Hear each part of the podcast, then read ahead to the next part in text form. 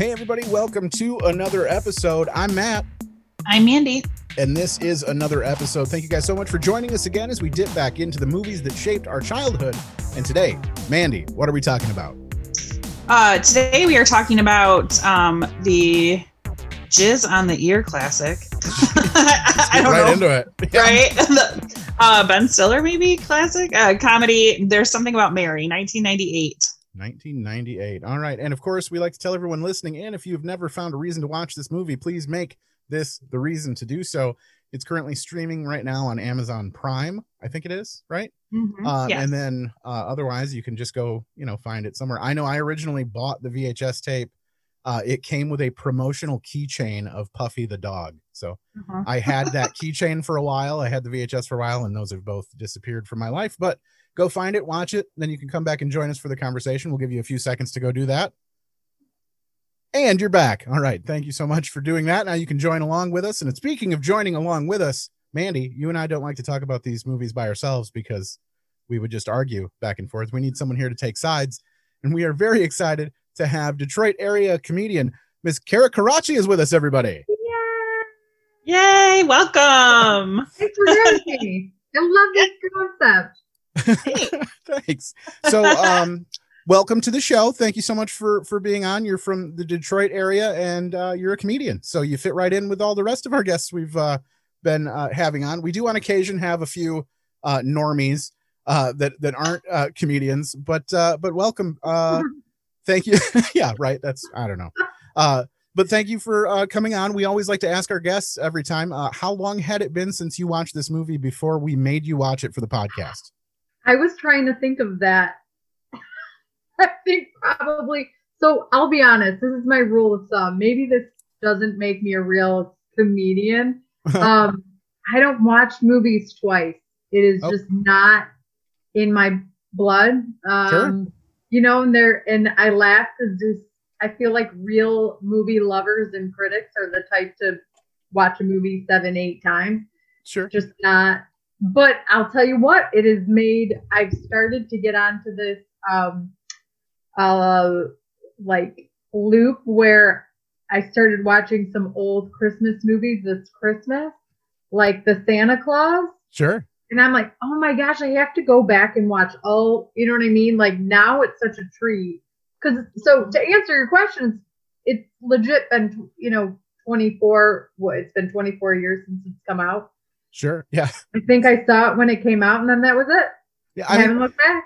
I'll be honest with you. A movie like this, I really don't know what you would gain from a there are some movies that are almost like a piece of art or something that you can really sink your teeth into or things you may have missed the first time through if something doesn't quite make sense. But when it's a movie like this, I really think it's just one and done. I mean, what are you going to gain from watching it again? Yeah.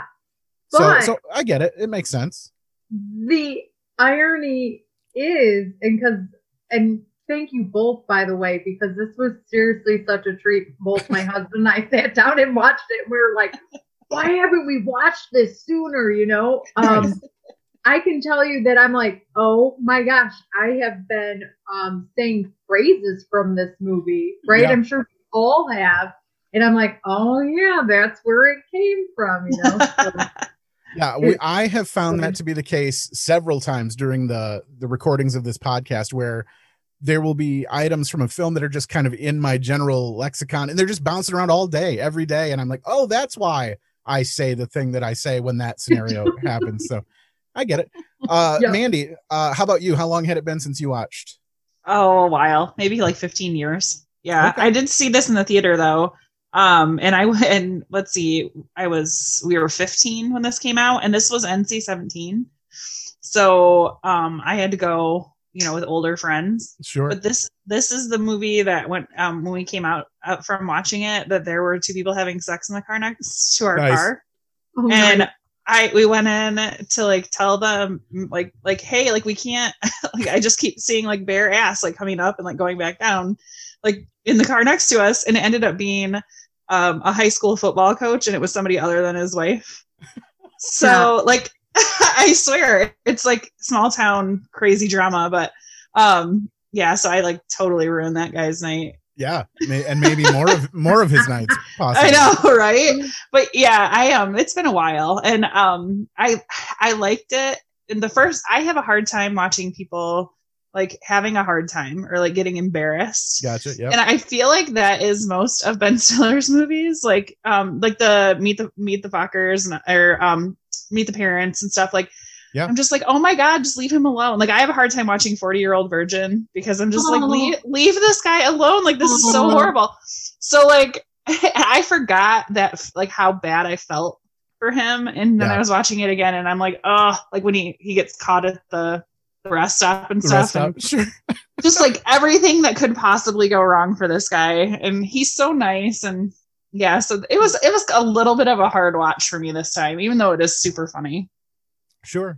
What about you, Matt? For me, I know, like I said, I owned it on VHS. I don't think we ever owned it on DVD. So however long the gap was from when I would have gotten rid of it on VHS to when it came onto a streaming service. So I don't know, probably 10 years, maybe. I don't know that I've watched it since my daughter's been born, but maybe. I mean, I wouldn't not have watched it. I enjoyed the film. I thought it was fun, but you know, it was definitely a fun rewatch, and we'll see how that goes from here. To kick things off, though, I do want to play the beginning theme song, sort of, that kind of plays throughout the film. There's a couple of different versions of it and a little reprise toward the end. But I loved this. Like we've got like the roaming troubadour sort of Greek chorus that plays us through the plot of the film. And it starts out like this. His friends would say, stop whining. They've had enough. Not great music. Not a fan necessarily, but I really love the concept, and I think it's a silly, funny trope in the film. And it's another movie that says the name of the movie in the movie. All right, we got it. So, but what does he mean that they don't know? Is it just that there's something about her, why everyone loves her? Like, is that what he's talking about? I think so. Or is it that she has a penis? Yeah. Something a little darker we haven't been aware of. Maybe there's a sequel in the works. I don't know, but yeah, I think it's just the idea that there were four men fighting over her. There must be something about her, you know. I don't know. I mean, it's Cameron Diaz. For sure. All right. So, Kara, what? So when you're watching this movie for the first time in quite a while, this is basically like a fresh watch. I mean, there might have been some stuff that was like, oh, I remember that happening. But do you have any parts of the film that you were particularly surprised by, or maybe a character that stood out that you were like, oh, I forgot they were there, but they were so good, or anything like that? So. I'm worried about kicking off the podcast this way. So if you're like, oh, you're such a downer, just let me know. And we can Oh, God, no. You are absolutely allowed to. See, the thing about this podcast is what is unique about it is we don't ask you what movies shaped your childhood and then watch it for you. We force you to watch movies that we say, you know, made us the people that we are today. So you don't have to like it. In fact, not liking it kind of gives us a reason to either sort of defend it or just, you know, I get it. I realize that there are parts of this movie that are not great, you know, but yeah. This is the direction I was going to go. And, I honestly, I can't even wrap my head around that the movie's 24 years old, right? Sure. 24, 23 years old. But so I really felt for Warren, right, in this movie. So like that is instantly where my head went, was like, oh my gosh, Ben Stiller and Cameron Diaz, would they do a movie like that today? Sure. It was my first thought, right? Because things are, I didn't realize how politically correct we are now. Yeah. And then I watched that movie, right? And I was like, oh shit, like there's no way. Sure. Could we do that movie now in 2021? Like I don't think we could. I think Ben Stiller would look at it and be like, nah, man, we can't, you know, the brother's handicap, and I don't think we could do it now. Sure. I think that they did a decent job of the time period. And I think the reason that they used Warren, so for the people who either haven't seen it or don't remember, Warren is Mary, or Cameron Diaz's brother in the film, who's clearly, you know, special needs. He's got requirements that he pretty much has a handler around him all the time. He's got things, sensory issues where he can't be around people. So, but they've used that in the film as sort of a vehicle for shenanigans, comedy, and kind of, sure. For comedy's sake. But they were never necessarily predatory against him, or they didn't really exploit it to the extent.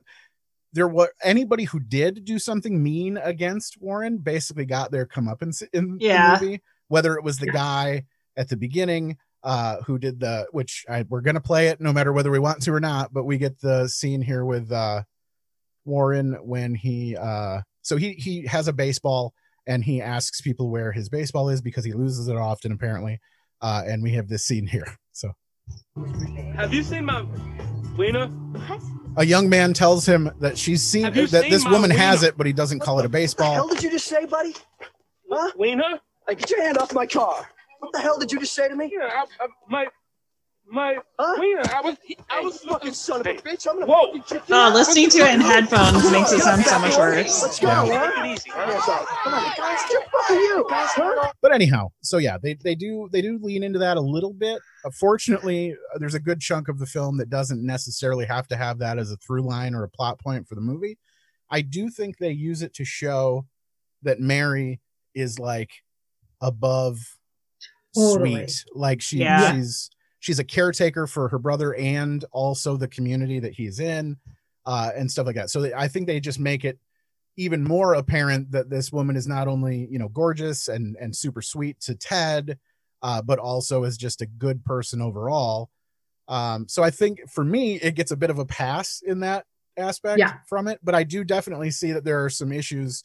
I mean, even, Healy at one point says that, you know, he uses the R word and says that he worked with retards in the film. So I mean, I get there's certain stuff in this that wouldn't happen, but I mean, I would challenge you to find any film from the period that's going to be you know, completely past the mustard there. And I you know, so I think with a lens of that time period, this one's fairly tame. So the NC-17 rating, Mandy, you said that it got that had to have been obviously from the bathroom scene, the jizz, like almost that and the old lady boobs, like the fake old lady boobs. Oh, I love those. So gross. Love those. Like not in a weird way. Which is funny because like it really wasn't that bad. Like the NC-17 had to only be because it was like they showed like you splooge, like I guess I feel like as bad as that was then, I feel like that you would see on network TV now almost, you know, like so I don't know, but they were still there was definitely something wrong with his splooge too because it was just like it was like hard, like it was there not was consistency problems. That it was not right. And even while they were making it, the Farley brothers were like, okay, like, is this too far? And like the part when she puts it in her hair, and even Cameron Diaz was like, you know, I hope this doesn't kill my career. And they thought about taking it out, but then it tested so well. They're like, yes, like this is going to be awesome. So it is a decent payoff for that. It's a fairly long joke. It takes up a lot of real estate on screen. For it to not pay off would be kind of a bummer. So and they show like fake, you know, like balls or wiener, whatever, in the zipper. You know, like the bubble. Oh god, like that was really hard for me to watch too. Like, and I love how he was like, nope, I'll just untuck my shirt and I'll just leave it in there.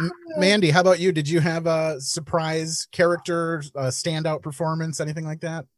I think that Lee Evans, the guy that plays Tucker, I forgot that he was in this movie, and I love the movie Mouse Hunt. I don't know if you guys have ever seen it. It's like super sweet, very funny, and I forgot that he was in this movie. And when I forgot that he wasn't British, like I thought for real, like he was still had like the thingies and he was walking, you know. And I did read in my research for the movie that there was a critic that said that he had the worst British accent of any movie he'd ever seen. Nice.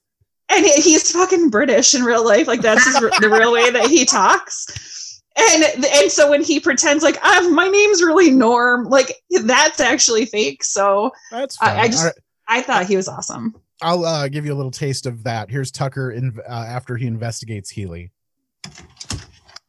Tucker. What's up, Doc? You look different. Did you do something with your hair? The teeth. I got them capped. Oh, yeah. Hey, they look great. You don't think they look a little big? No, not at all. The bigger, the better. But I must say they could be a little brighter. There's nothing more sexy to me than a guy with a mouthful of big pearly whites. Oh, really? Yeah. Come in. All right. So anyhow, that's Tucker. That's the fake British guy architect who is actually a pizza delivery man who lives in his parents' basement. So. Which I love the fact that everyone is trying to scam everyone else. Like they're all just lying to get to marry what they want, I guess, in the end. But so that was fun. What about you? Did you have a standout character? Yeah, it's Chris Elliott. Chris Elliott, I knew it. It's either Chris Elliott or it is the 7-minute abs guy, Harlan Williams. The hitchhiker that he picks up. I mean, as far as stuff that stuck with me throughout life, I say more of the quotes from that guy, the 7-minute abs guy, more than anything. But I just thought Chris Elliott did a great job as like it starts out as he's a supportive friend, sort of like pushing Ted in the direction to go and find her, but then we realize later on that this whole thing was a ploy to get information about her after he had had a restraining order. She changed her name and moved out of state, all because of Woogie, which and it was Chris Elliott's idea too, to have like all of the nasty skin condition and the foot and the shoe fetish. Like he came up with all that stuff. Yes. And I read too that Chris Elliott had to share a trailer with the dog that plays Puffy. So like Chris Elliott didn't even get his own trailer. Like he had to share it with the dog. Nice. It is so funny. Nice. Oh, nice. Yeah. And the sty on his eye, like that. Yeah. Like, I can't, like when it's either like someone's eyeball, like if there's something on someone's eye, I'm just like, oh my God, just stay home. Like you're not supposed to be out somewhere. We also had Sarah Silverman show up in this movie, which I did not expect. So that was fun. Here's a clip of her, Sarah Silverman and the girls talking about the perfect guy. Seeking sensitive wasp doctor to share candlelit dinners, long walks in Coconut Grove, marriage. Are you looking for a course? You have to be specific when you write this. You have to say seeking deaf mute with, 3-pound cock and trust fund. We're getting dangerously close to that NC-17 there. That's true. We keep letting Sarah Silverman go. We'll get there. So Kara, clearly this was probably not a movie that you would say shaped your life in any fashion necessarily. What if we had given you the reins and said to you, tell us the movie that you would say shaped your childhood? What would you have forced us to watch? I hate admitting this. I don't like this. Uh-oh. Well, okay. Well, like say, imagine. I know the answer. I just don't think. I'd say Dumb and Dumber. I just big time. Yeah. Sharing this with you. Well, I'll tell you, we've already done it. So it was clearly on our list of movies that shaped our childhood for sure. Yeah. This is our third Fairly Brother movie because we did Kingpin also. Yeah. Yep. So yeah, loved it. Big fan. And I think there's two things. One, I remember, right, because I must have been, do you guys know the year offhand? Is it 96 or 95? Yeah, 96 feels right. Yeah. Okay. Mm-hmm. So I'm like 12, 13. I mean, and somehow I convinced my mom to take me. And I went, and I grew up like super Catholic household, like we're pretty conservative. So that movie might not be a big deal to just regular people, but it was not something my mom would take me to. And she took me, and then she sat through it and was like, what is this?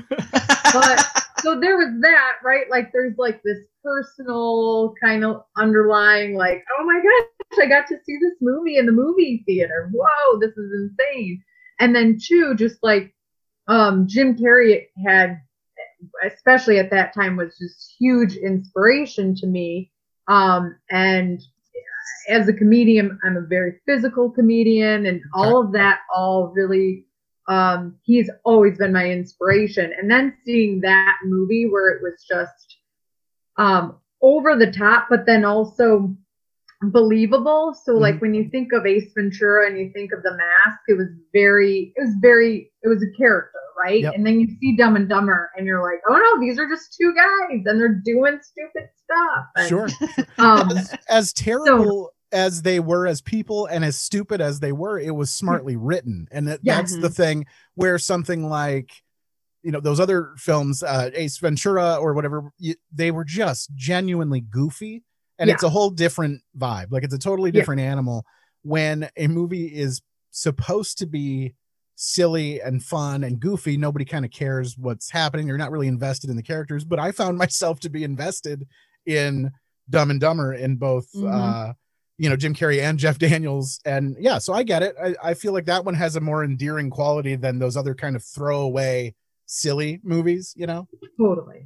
So, yeah. And it was the same with Kingpin. Like, as dumb as that movie is, like you really wanted them to succeed. And it's the same with this, like they make you really like the characters. And I think that's probably the most important thing, because if Ben Stiller sucked, you know, we wouldn't want him. We'd be like, whatever, you know, but you really wanted those other guys to lose. It wasn't just that you wanted him to win. You wanted, like, Matt Dillon was just so awful and so slimy and sleazy. And actually, him and Cameron Diaz dated for 3 years. They broke up shortly after the movie was released, so they were dating during this movie. Oh, fun! Yeah, and I do love Matt Dillon. He is one hot hottie, not with those teeth, but like before the teeth, you know. That's great. I was thinking about that. Oh my gosh, you should have watched it together. I feel like I was thinking about all the wrong things, because I was like, I like Googled, like, you know, okay, what do their teeth look like now? Because you know that they've got enough money 20 years later that they've got new teeth anyways. So we're so vain. The things we're worrying about. That's Mandy's department in the podcast. Big time. I always I'm like a giant fat slob, and I still am the one that always comments on who is like I'm like, she's so ugly. Like, and it's like some like 10 out there that everyone loves. And I'm like, her face is so square, or her teeth are so gross. We can test that out. What about Cameron Diaz, Mandy? Oh, beautiful. So beautiful. Yeah, absolutely. So we said that her first film was that The Mask? Mm-hmm. Okay. And so where does this lie in... Hold on. It's after, obviously. Well, clearly. Well, that makes sense, duh. Thanks, Mandy. Yep, you're welcome. So The Mask was 94. And so this was 4 years into her making films. So, yeah, she had been an established actress at that point. And I'm pretty certain that The Mask was a success for her, too, which kind of pushed her out into the world. Yeah. So, yeah. She also admitted to Jay Leno that she was actually in the body bag of Harlan Williams's like dead body. Oh, they put Cameron Diaz in there to like make the body shape. So that's fun. In case anyone wonders who we're talking about when we talk about Harlan Williams and The Hitchhiker, I'm gonna play a clip from him. Here we go. No, not 6. I said 7. Nobody's coming up with 6. Who works out in 6 minutes? You won't even get your heart going, not even a mouse on a wheel.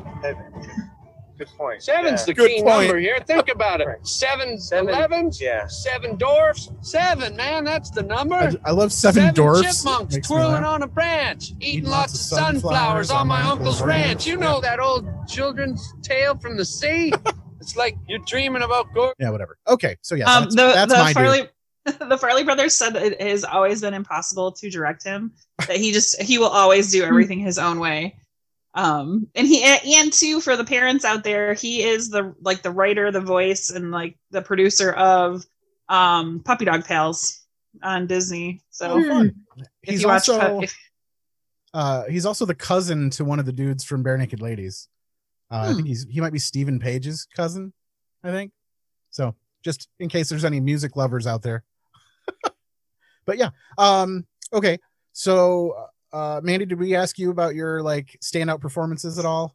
Yeah, I said I liked Lee Evans. I liked Tucker. Oh, Tucker. Yeah, that's right. Yeah. Okay. I mean, Chris Elliott was definitely a close second. And I thought you were going to pick him. So I was like, eh.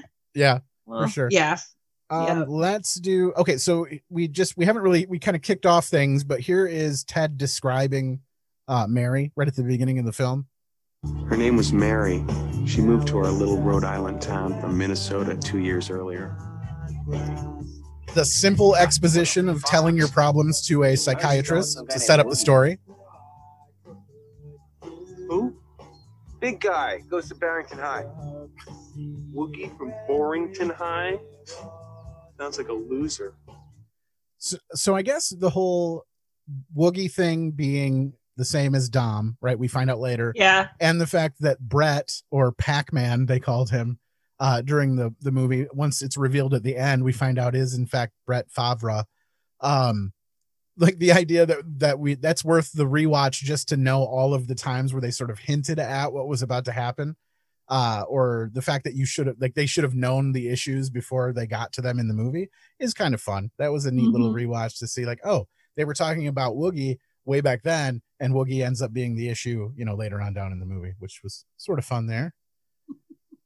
Okay. Very fun. Mandy, go ahead. Sorry.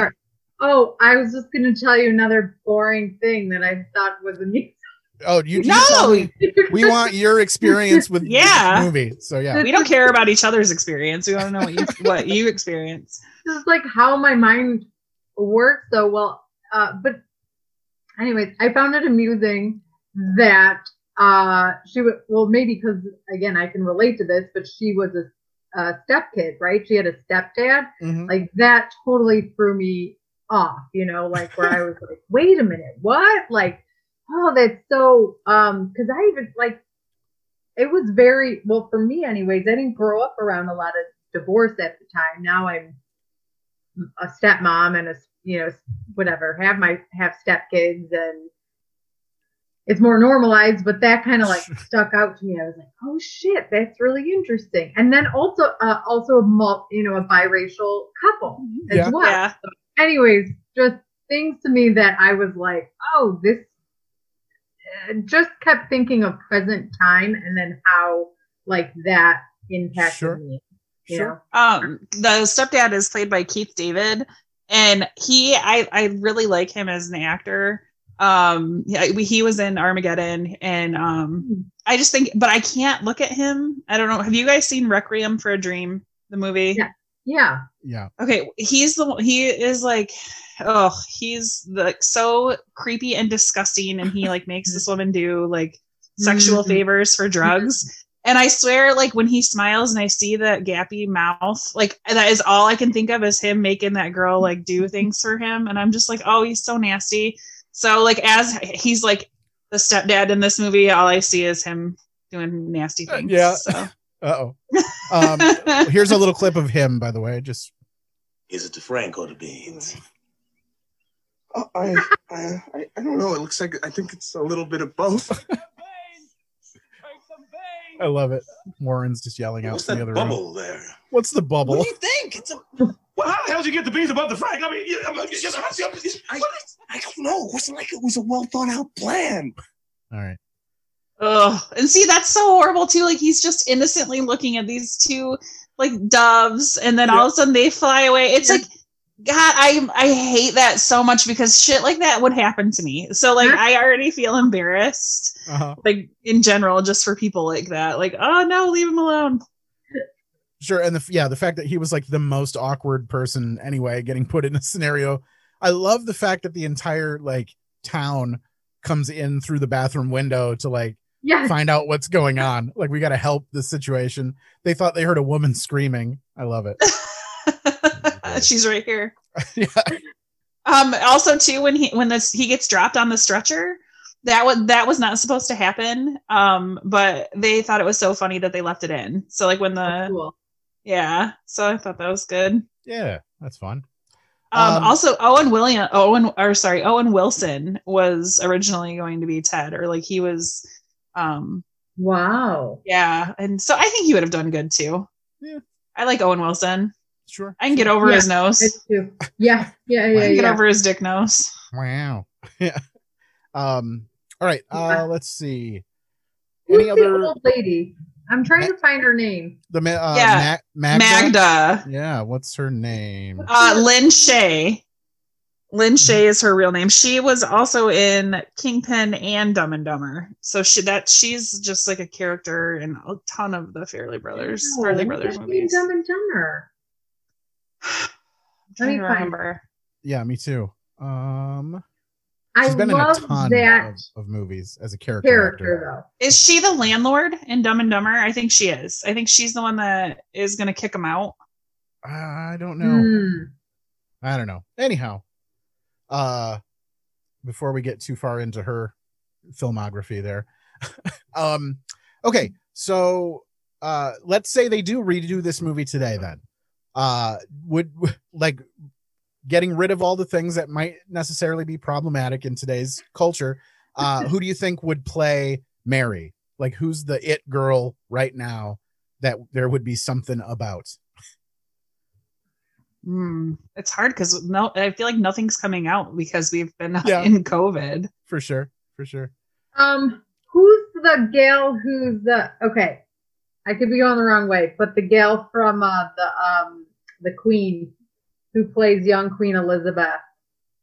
I don't know. She just has this like blue-eyed, can't do no wrong, sweet.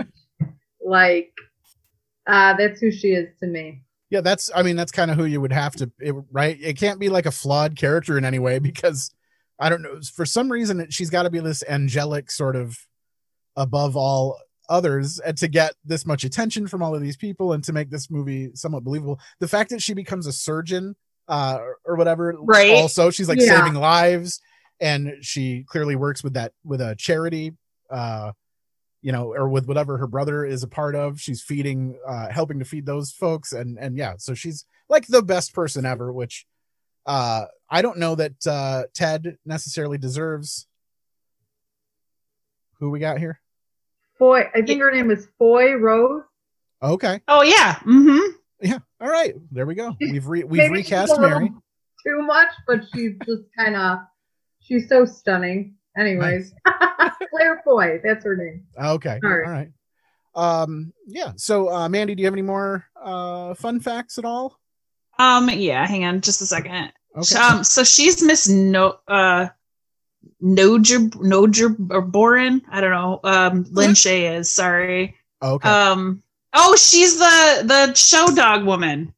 When she's like, my dogs were supposed to be here 40 minutes ago. Miss Noodleborn. Miss Noogie Burger. Yeah. Sorry. Yeah. Okay. I had to find. I'm like, why? I know she was in that movie. So let's see. All the homosexuals were part of the crew in the like at the park. At the rest area. Yeah. There is an entire subplot of this movie that was recorded, and it's on the extended version. Jeffrey Tambor, who plays Healy's friend Sully. Yep. He originally had like a big part in this movie. He is supposed to be a policeman recovering from drug addiction, and he's clean for 19 months. And then after being reacquainted with Healy, he returns to drugs and is eventually eaten by his own python, which is so crazy weird. Yeah. I mean, other than that, Steve Young was originally the football player was supposed to be there instead of Brett Favre, but Brett Favre is like super cute. I'm glad that they picked him. Nice. So, but I also thought it was like super random. But I guess that's part of the magic, right? Like it's right. Like, oh yeah, Brett Favre. Well, she said that she loved football, and she just kept referring to him as from up north. Like she never really gave him a specific area, and so they just played it around. Like, we don't know who this guy is. Clearly, he's not important in the storyline. But then come to find out at the end, it was actually Brett Favre, which is. Was another little punch at the end, which was fun. Like, who's gonna not like? Clearly, Brett Favre is fawning over this woman. Most people would probably lean toward that as the outcome rather than going with Ted, who is at I assume at best an out of work writer. Yeah. If he's just out, he just takes like time off to go down to Florida to search out his, you know, but that works. She wants somebody that can travel, that can take time off and travel. So. That's true. Yeah. Brett's probably not able to do much of that during, football season. So, but Steve Young is a Mormon. So his religion wouldn't let him, he was like, I can't, there's just too much naughtiness. Wow. Right. So yeah. Wouldn't have been a part of this movie probably. All right. Well, we are rounding out the first half of the podcast, so we're about to take a break. And before we take that break, we have a little activity that we do with all of our guests, and that activity has a theme song, and the theme song goes like this. Chop this synopsis. All right, it is time for us to play Chop This Synopsis. And what that means is, Kara, we would like for you to take this movie, There's Something About Mary, and condense it down to 10 words or less. So try to describe the entire movie in 10 words or less. You don't have to do it right now. We'll get it from you after the break. So you'll have the break to figure it out. But yeah, we want something that would go on like the back of the DVD or before you click on it on Amazon, something to entice you in 10 words or less to describe the film. And we'll get that from you when we come back from the break. And we will be right back after these messages. Jamie, I need you to keep the dogs quiet. I'm recording a commercial for the Elemental podcast. So can you keep them quiet during this recording of my commercial for the Elemental podcast? I mean, I know the dogs bark a whole lot when we actually record the podcast on Mondays and Thursdays and during the Patreon on Saturdays. But during the commercial, we need the recording to be dog bark free. Can you do that for me, Jamie? Can you keep the dogs quiet during the recording of this commercial for the Elemental podcast that people can listen to every Monday and Thursday and the Patreon on Saturday? Can you do that for me, Jamie? Thanks, Jamie. Appreciate it. Chop this synopsis. And we're back. All right. It is now time for the rousing conclusion of Chop This Synopsis, which is where we ask our guest, Kara, to chop the synopsis of the film down to 10 words or less. Kara, please take it away. Okay, here I go. Hold on. Can I say words in front of it? Okay, I'm starting now. Got it. High school classmates rekindle after 20 years of absence. Nailed it. Yeah. That's it. Oh. That's all we need. Yeah. Oh. But it doesn't sound like, it's not like, oh man, I gotta see that movie. Right. Right. Well, it definitely, I can see a lot of older women being like, oh, this looks like it's gonna be so romantic, and then there's jizz and breaking beans, and it's all the visuals. That's what you do. So that's the tagline, but the poster is just the epitome of a fart noise, and that's what that's what this movie is basically. So yeah, so very good. I'd watch it. I'd at least click on it and give it a chance. Maybe check out the trailer. All right. So now you want to jump straight into we could do box office. Do you have the thingy ready? Not necessarily. Let's jump in. Here we go. We're back at this.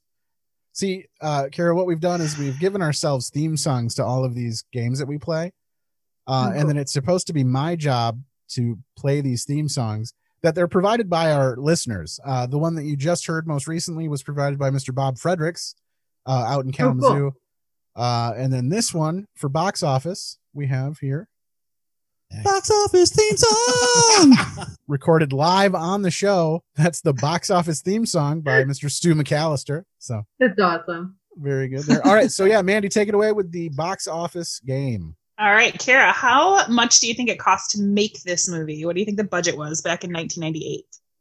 Oh, I'm gonna go super low. Just play the $1 bet. I'm gonna go with $7 million. Okay. Matt. I don't know if they were quite the powerhouses back then that they ended up being. So they might not have had a decent budget. So I'll go somewhere 15. I'll say $15 million. Okay, it was $23 million. Okay. So you guys both underbid. Yeah. So it's $23 million.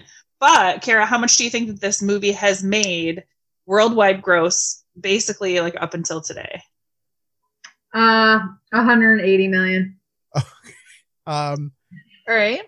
I mean, that's definitely conceivable. I'm not going to give them quite that much. I don't think. I'll say that this movie cleared like 50. $370 million. Oh my God. What's wrong with me? Gosh. That is unbelievable. I mean, it was, I remember it was in the theater. Well, for one thing being, I think NC-17, it hadn't been out that long. Howard Stern's Private Parts was the first movie that I saw that was NC-17. That just made people want to watch it then, right? Like the whole idea that it was, you can't watch this. It's too hot for theaters or whatever. Yeah. Yes. And I think that like really pumped people up, that they were like, yeah, let's go see this. But I remember when we went and saw it, I mean, I think that the people that I had went and seen it had seen it already. So people were going back. They weren't like Kara. They were going back, seeing it multiple times. Yeah. Well, and is that, does that also include what it's made over the past 20 some years, or not necessarily? Yeah, technically. Probably. Yeah, probably any re-releases or any stuff like that, I think probably counts too. And I did get, I usually check when it's that high. Like if it just seems, I'm like, I usually check a couple different sources. Right, because that was surprising, right, Mandy? I mean, you had to have been surprised by that as well. I was. I remember it being a big deal, but like that was the same year that Armageddon came out, and I remember that was, I think that beat this movie by a little bit. Do they do sequels? I know they I don't know if they even had a hand in like Dumb and Dumberer and Dumb and Dumber 2.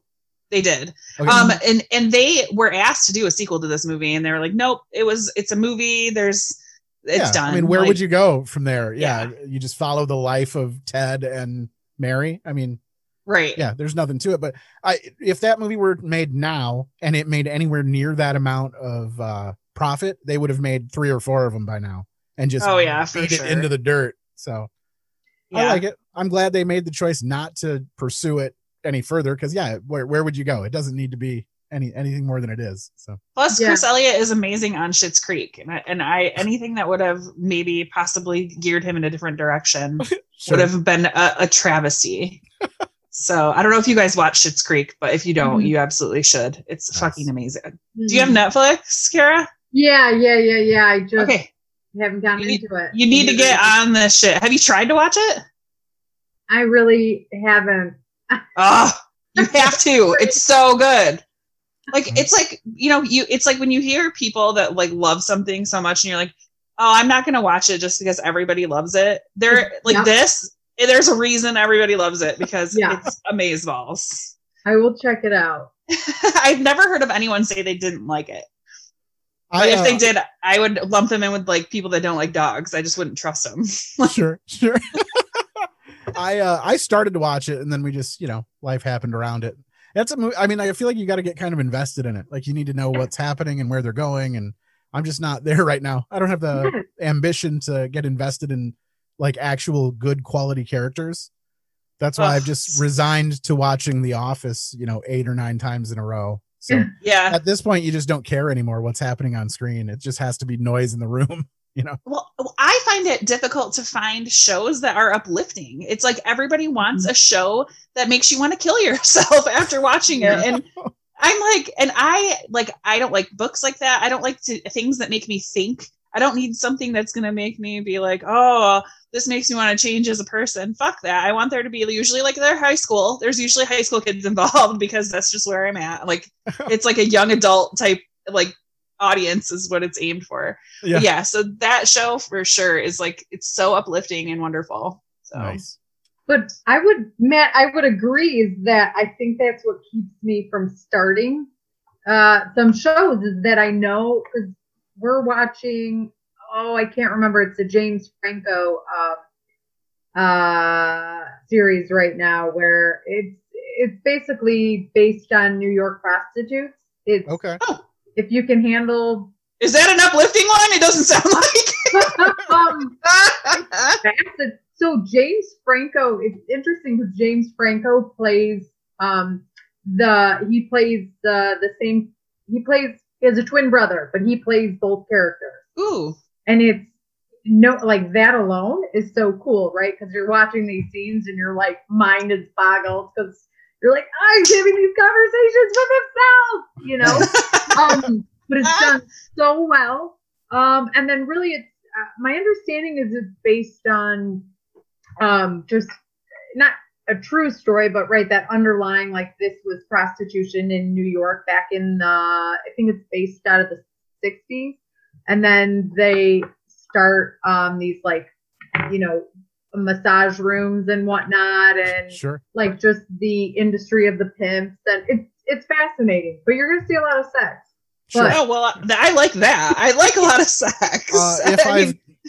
If I've done the correct googling, it looks like it's called The Deuce. Looks like there's 3 seasons available, and it's on HBO. So if anyone's interested, highly recommend it. Yeah, awesome. That is awesome. But again, like I'm watching that right now, and I'm not.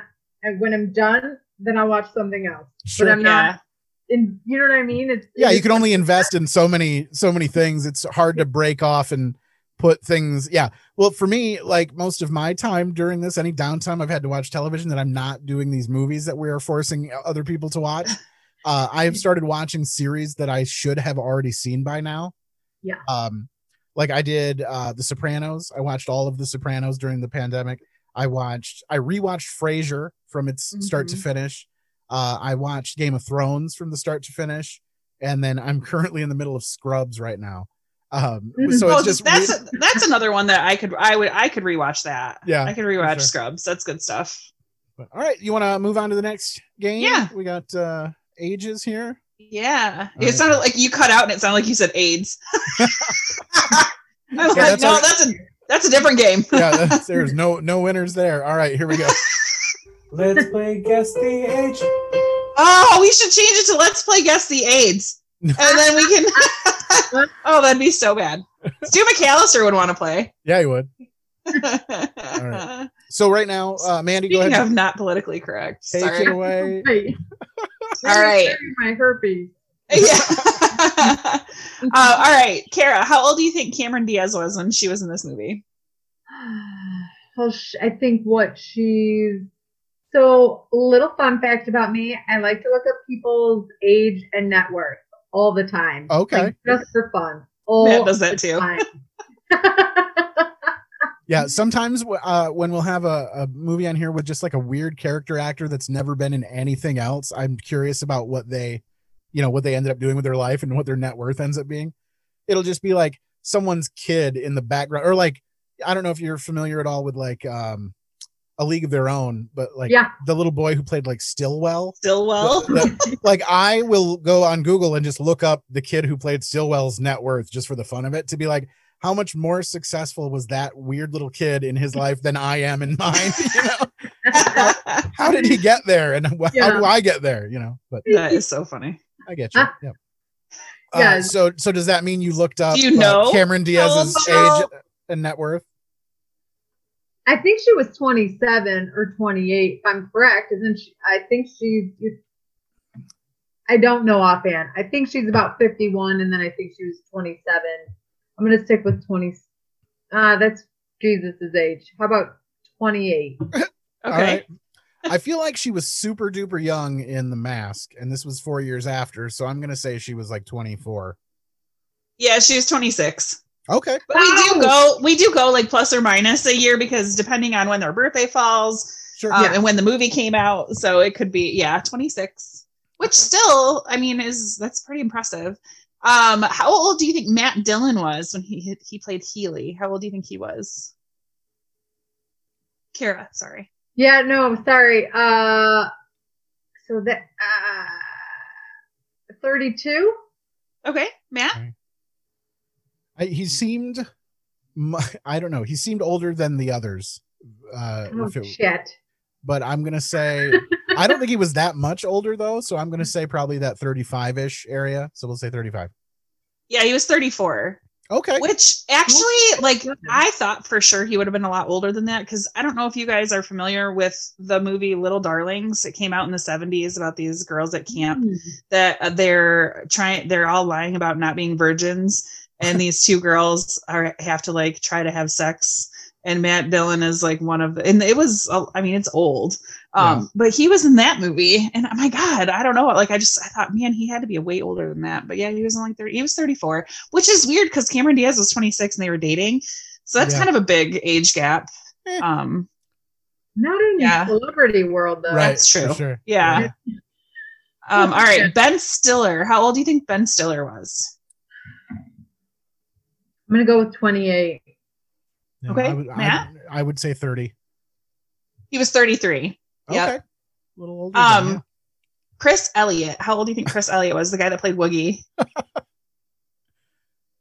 I feel like he has like a already aged face in this movie just because of all of his weird hives they had everywhere on him. Yeah. I think he came out looking like he was like in his late 40s. Like that's just Oh, should I answer this? Yeah, I'm sorry. How old do you think Chris Elliott is? I'll do 37. Okay. I feel like he's deceivingly old looking, so I'm going to say 35. He is 38. Yeah, he was 38. Oh. Yeah. And that's pretty much, there were so many other characters, like I couldn't. Ooh, did you have Magda? How old was she when they made this? No, I didn't. No, I'm sorry. Again, I feel like she's like artificially aged too.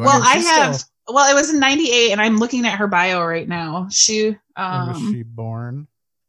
She was born. Oh my gosh. Sorry. I'm on her filmography. Oh, here I got her. She's born in 43. Okay. So she was 55. Oh, wow. Yeah. Yeah, because she's 77 now. Okay. So she looks freaking amazing right now. How old she is. Yeah. Remember in Kingpin when she had like crazy wet hair and was just super gross. Disgusting. And it's when she in her nasty teeth, and then she does like the whole tongue between the fingers. Yeah. Yep, oh sure. God. So nasty. Let's do the next game. We have a game called What's That Sound? And it has a fancy theme song as well, provided by Mr. Jared Hibbs from Kalamazoo. Who's that sound?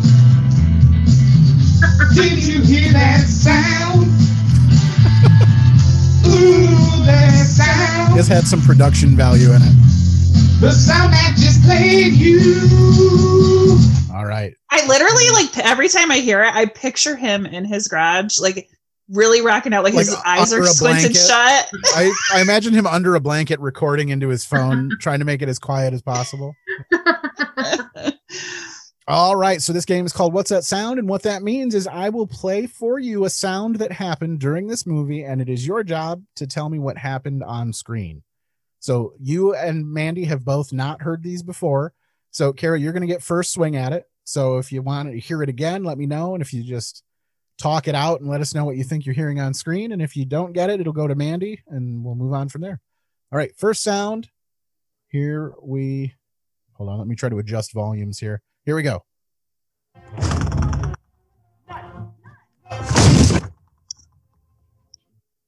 You can play it. I'll play it again. Yeah, it didn't really come through very well. Okay. Okay. Sounds like an animated movie. Am I on the right track? Wait. No, it's something that happened in this movie on screen in this movie. Sorry.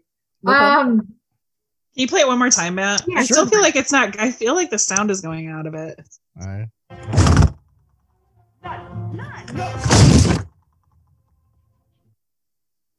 That's what we got.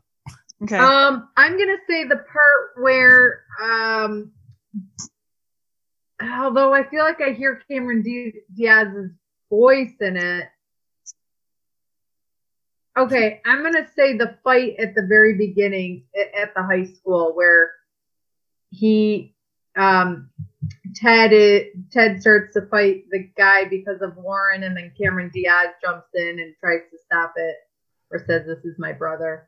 Nope, that is not it. Mandy, do you have a guess? What do you think's happening on screen during that sound? Is it when Warren attacks him because he tries to like talk into his ear through his earphone thingy? Nope, that is not it. I got another one. Yep. Yeah, so they'll be. Oh, you want another guess? Can I do it? Yeah, for sure. It doesn't have to count. No, it's whatever. Yeah, no, whatever, yeah, go for it. So here's the thing. If you guys don't get it, then it's going to go to the audience and we'll just never know the answer. So if you think you can get it, then by all means, give it a shot and see. Oh, then there's the fight scene in the apartment where Ted goes over there. I'll stop you before you get too deep into it. It is not a fight scene. Sorry. So yeah. I'm gonna play it clean one more time for the listeners in case anyone wants to message us in and tell us what they hear on screen here.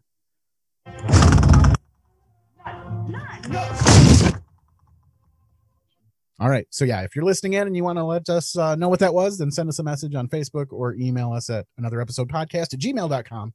And otherwise we'll move on to sound number two. All right, here we go. This one's going to be another weird noise filled one. So get ready for this.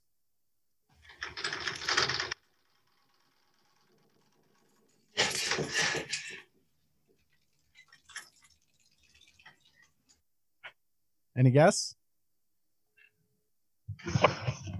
You do it again? Yep, for sure.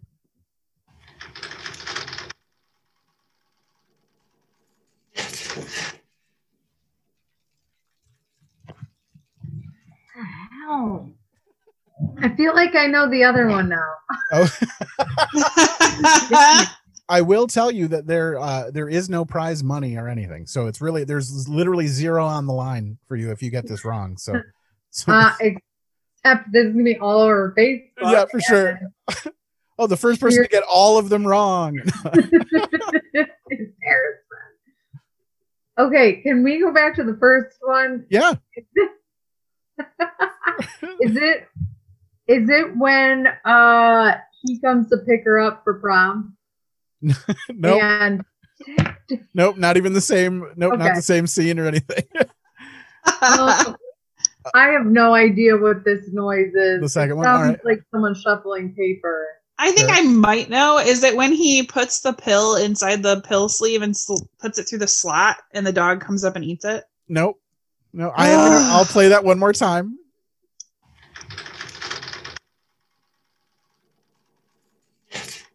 It was just such an absurd scene, and I loved it. I laughed out loud during this scene, so I was like, I'm going to pull this sound. So anyhow, if anyone else out there knows it, let us know. This is the first time we're going to be skipping two of them, I think, and moving them on to the next. So, all right, we're going to do third sound. Here we go.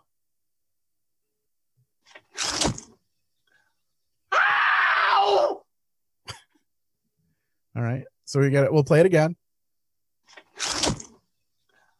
Ow! That's the bathroom scene, right? Yeah, that's when we get the Beans and Frank involved. Yeah, you don't have to play that again. It's actually painful for me to listen to it. It's a real gross noise they use for that one. So, all right, you got that one, and then we've got one more left, and it goes like this. Put him down now. Put him down. Oh, what the? So I'll tell you this one. I think one of you guys already mentioned it. Yeah, but I don't know. It's a high school fight scene. The beginning.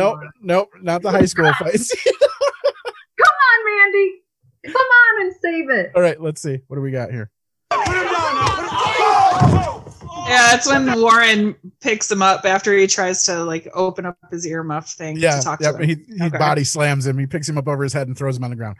All right, so that's the end of that one.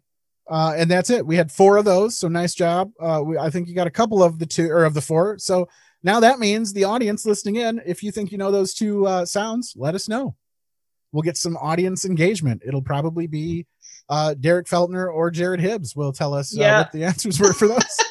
And then we do have a new game, and so new that we don't have a theme song for it.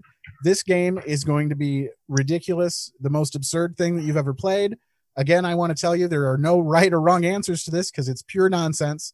We're going to play a game that I've affectionately named Four Words Backwards. That means I took a phrase from this movie that was 4 words long and I turned it backwards, and I'm going to play it for you. Once you hear the phrase backwards, I'm going to play you a set of phrases forward, and then you have to tell me which one is the backward phrase. I don't know if that makes sense, but it probably will once I play it. So here we go. First, you're going to hear a backwards phrase. Then you're going to hear a series of frontward phrases. All right. So that was the backward phrase. I'll play it again. It's real fast and weird. So here we go. Is it number one? Graduated to armed robbery. Number two? Committed his first murder. Number three? The grim psychological profile. Or number four? Pretty teacher's aide name. Okay. So again, all of these are forward phrases. And so just tell me, I'll do it one more time straight through. You tell me, is it one, two, three, or four? Ready? Graduated to armed robbery. Committed his first murder. The grim psychological profile. Pretty teacher's aide name. Okay. I think it's two. Okay. Mandy, do you have a guess? I'm going to say three just because she said two. I think it might be three. All right. And of course, this is Tucker who's speaking as Tucker, not as when he's the pizza guy, trying to describe what he made up that Healy had done wrong. The correct answer is actually number one. Oh, shit. So it is the he's saying graduated to armed robbery in reverse. I heard the M. Yeah. I heard so the M too. Yeah. Yeah. I'll play it one more time just for the fun of it. But yeah, here we go. Graduated to armed robbery. So that game is real dumb and it's a brand new game. And I just like doing it, I guess. I came up with a name first and was like, we have to figure out how to make this a game. So that's the end of that one. And is that the end of our games? I think that might be the end of our games. Yeah, that's it. All right. I think that's it for us. Is there anything, Kara, that we did not hint on the movie that you felt like you needed to say? Anything that the movie brought up as far as memories or anything else that we haven't discussed as of yet? Oh, I get a question that maybe you know the answer of. Do we understand why she lives with Magda? Is that like revealed? Okay. I don't think we do. No, no. Magda is I think she's a neighbor. She explains that she's a neighbor that's just over there all the time. Okay. So yeah, and like they don't really technically live together. She's just there together always. So. Okay. Yeah, that was it. I'm like, okay, does she... It's such a fascinating relationship, you know. Yeah. We had a Matt. You probably don't know this, but Matt and I went to school together. Oh, and we had a gym teacher that looked very similar in middle school to Magda. To Magda. Do you remember? Yeah, for sure. Like she had she had like a tanner at home, and she was just super, super leathery. She was a nice lady, but she was tan and like bright white hair. Yeah, it's crazy. All right. So basically how we end this is we just kind of ask, I mean, there's really no other gauge of whether or not you like a movie more than would you watch it again? Although it sounds like you're not a fan of watching movies more than once anyway, but would you watch this movie again? I would totally watch it again. And I'm curious, especially knowing what it profited, if there was, I feel like there's a revitalization of like 90s movies, right? With like current day, especially I have my stepdaughters are 18 and 19. So I see this all the time with them where they're watching movies that they weren't even born, right? They're watching movies from the 90s. So I definitely see that. I can see how it continues to make money, right? Like, I don't know. It's, I have nothing to relate it to. Like, what you should watch it with your mom because you guys had such a good time at Dumb and Dumber. I should watch it with her. Oh my gosh, I should totally watch it with her. You know what? I can see this movie being reprised in the form of a television show, like current day. Like, I could see them turning this into like an episodic sort of, you know, everyone's trying to get to marry, like, or whatever. But I'm tired of seeing that sort of nonsense, but I do see that that's continuing to happen. Like things that were popular back then are now becoming topics of television series now. Yeah. But yeah, you know, whatever. Mandy, would you watch this movie again?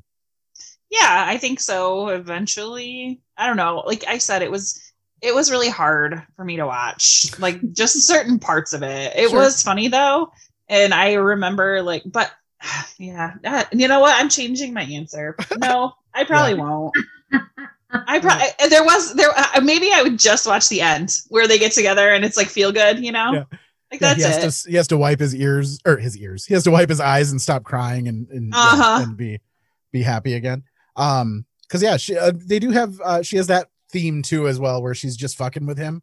She does the same thing that her stepdad did, you know. just busting his chops, just fucking with Tad, you know? So they carried that through, which I thought was cute. I would probably not watch this movie again, not because I didn't like it, but because there's just no real, I mean, there's no point to it. Honestly, I've gotten pretty much everything out of it I could get out of it from before.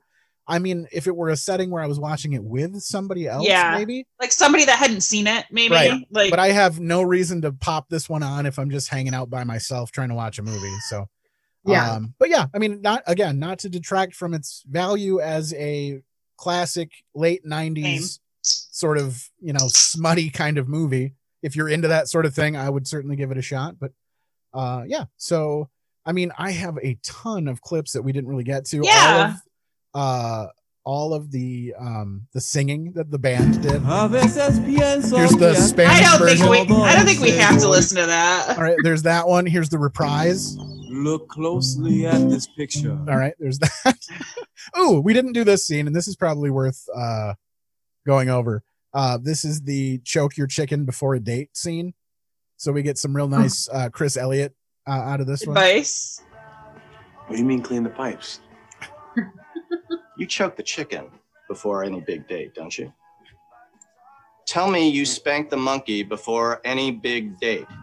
I would be so pissed if my husband did this. Oh, my God, he doesn't flog the dolphin before a big date. Are you crazy?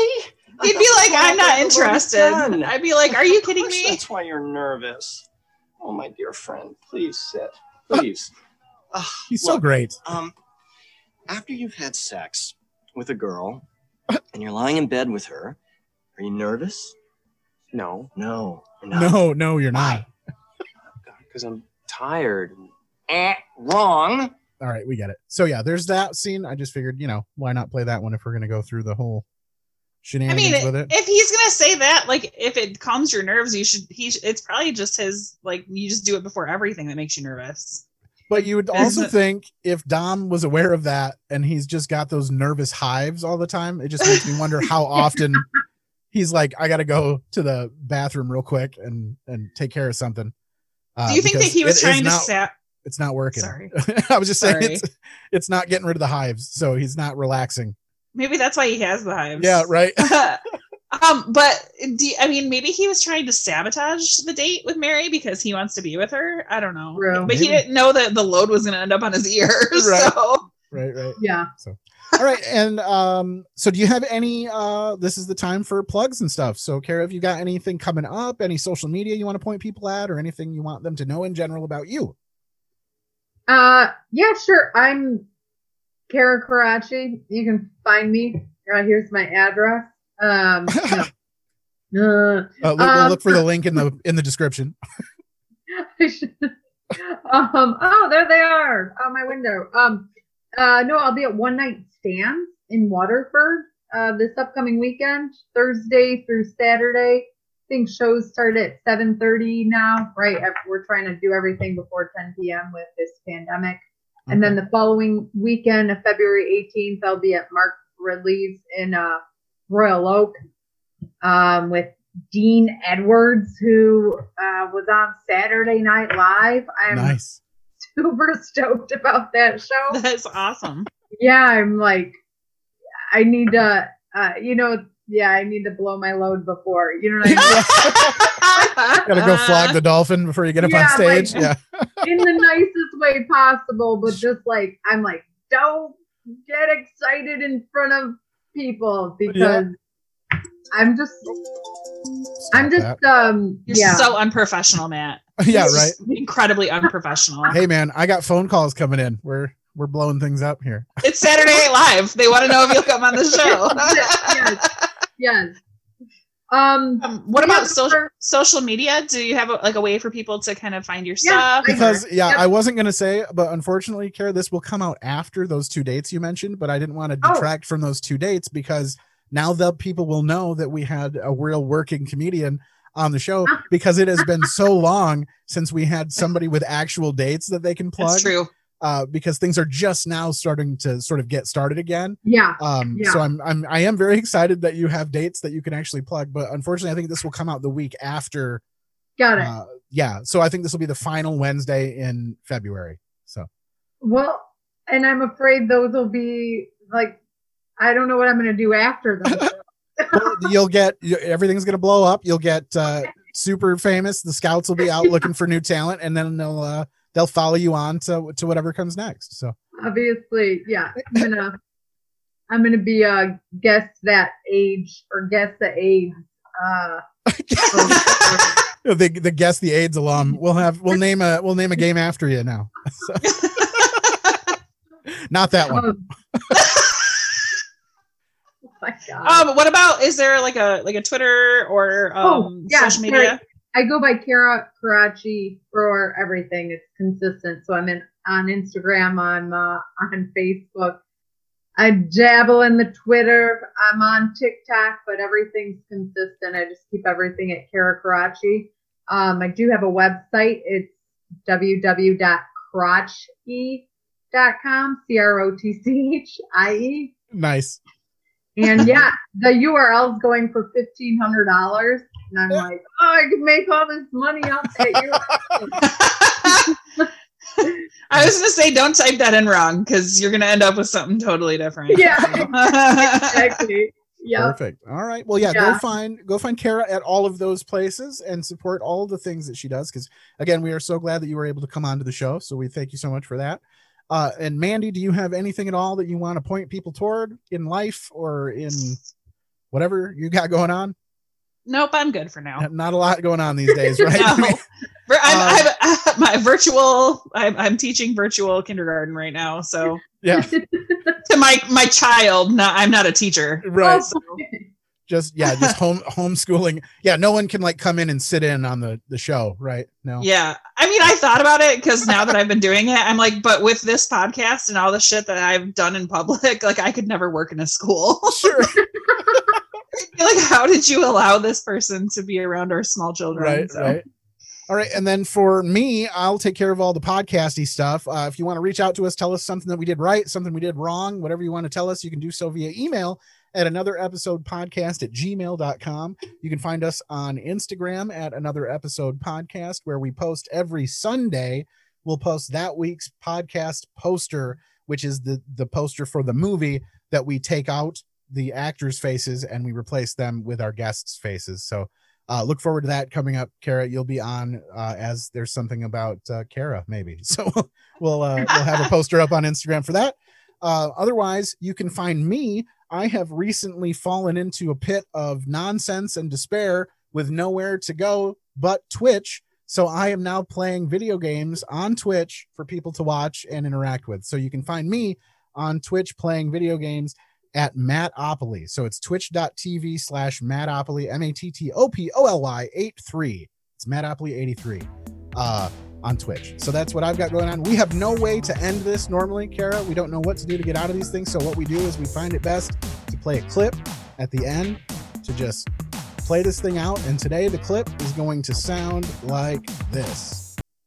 What about Brett Favre? That's it. Thanks, guys, so much. Have a good night. Thank you, Kara, again for being on the show. Thank you, guys. Absolutely. Have a great night, everybody. Okay, bye. Bye.